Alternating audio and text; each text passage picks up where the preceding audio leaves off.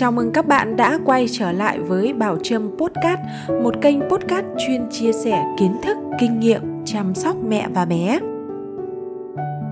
Bé nhà bạn có đang bị nói lắp hay không? Mẹ có cảm thấy lo lắng, thậm chí là cáu kỉnh mỗi khi bé nói mãi không được một từ? Có lẽ mẹ cũng cảm thấy thương xót vì con không thể diễn đạt được điều mình muốn đã thế, một số người lại còn chê cười và cho rằng tật nói lắp sẽ chẳng sửa được đâu và nó sẽ theo bé suốt đời. Thế nhưng, liệu rằng nói lắp có thực sự đáng sợ đến như vậy? Các mẹ hãy cùng mình tìm câu trả lời trong podcast ngày hôm nay nhé!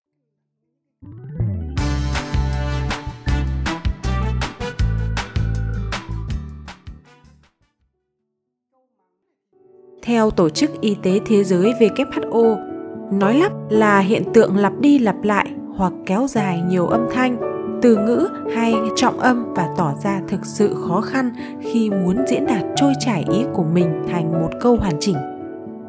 Trẻ em khi nói lắp thường có biểu hiện căng thẳng, nháy mắt liên tục hoặc run môi.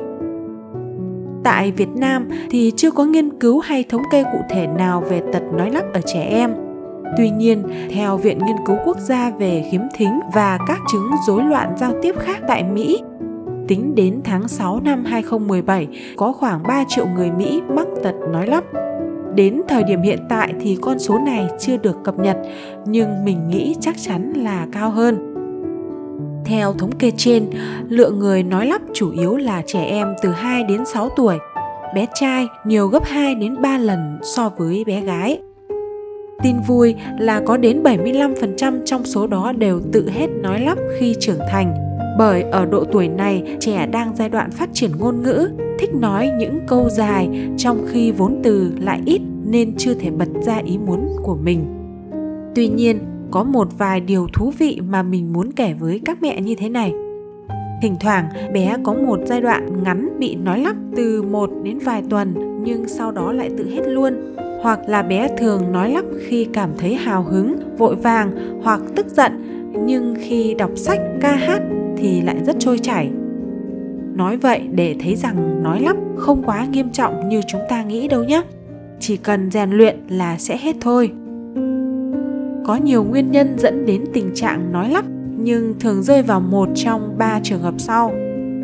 Thứ nhất là do bé bị hạn chế từ vựng thứ hai là do tổn thương vùng Broca trong não và cuối cùng là do môi trường sống.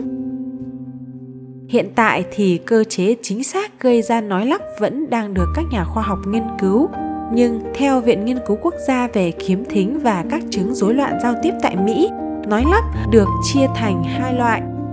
Nói lắp liên quan đến quá trình phát triển và nói lắp do vấn đề về thần kinh. Trước tiên, nói lắp liên quan đến quá trình phát triển, tức là bé bị nói lắp trong giai đoạn tập nói và phát triển ngôn ngữ. Đây là hình thức phổ biến nhất và cũng dễ chữa nhất. Thế nhưng, nói lắp hoàn toàn có thể lây cho người khác đấy nhé giả sử bé sống trong một gia đình có người nói lắp hoặc bắt chước bạn bè thì cũng có thể mắc tật này. Gần đây, một số nghiên cứu về hình ảnh não bộ cũng cho thấy sự khác biệt đôi chút giữa những em bé nói lắp và em bé bình thường. Không những thế, nói nắp còn có thể xuất hiện trong bộ gen di truyền, có một vài gen bị đột biến nữa đấy các mẹ ạ. Bên cạnh quá trình phát triển thì vấn đề thần kinh cũng là tác nhân gây ra tình trạng này. Trong não bộ của chúng ta có một vùng chịu trách nhiệm về ngôn ngữ được gọi là vùng Broca Vùng não này nằm ở dưới thùy chán bên trái. Nếu như bé đã từng bị va đập rất mạnh vào vùng đầu, đặc biệt là phần chán phía trên lông mày trái một chút thì đấy có thể là một trong những nguyên nhân khiến trẻ bị nói lắp. Ngoài ra, một nghiên cứu tại Viện Nhi Children's Hospital Los Angeles, Mỹ đã khẳng định rằng khi lưu lượng máu qua vùng Broca bị giảm não sẽ gặp khó khăn trong việc tạo ra lời nói rõ ràng trôi chảy. Ngoài hai dạng trên nói nắp còn có thể do vấn đề tâm lý xuất hiện sau một số biến cố hoặc sang chấn tâm lý mà trước đó trẻ chưa từng gặp phải. Nhưng trên thực tế dạng nói nắp này cực kỳ hiếm gặp. Vậy sau khi đã hiểu rõ khái niệm và nguyên nhân gây ra nói nắp, cha mẹ cần làm gì để khắc phục tình trạng này?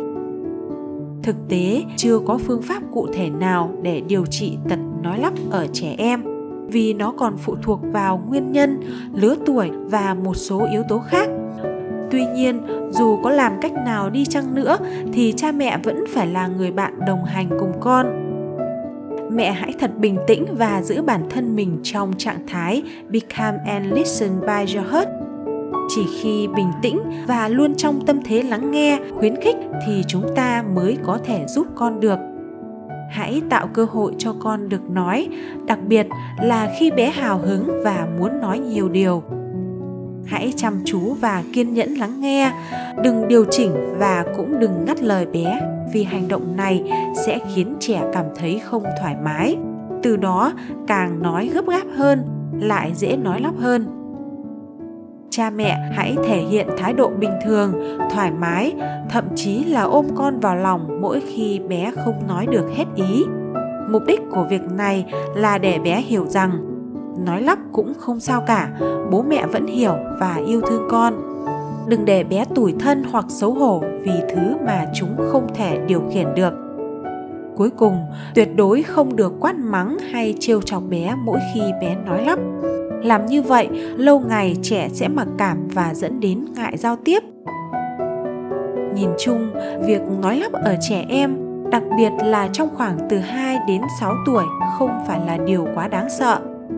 Hy vọng rằng podcast ngày hôm nay sẽ giúp cho các mẹ tự tin và bớt lo lắng để đồng hành cùng con trên con đường chiến đấu với tình trạng nói lắp. Chúc các mẹ thành công. Chào tạm biệt và hẹn gặp lại ở những tập tiếp theo. you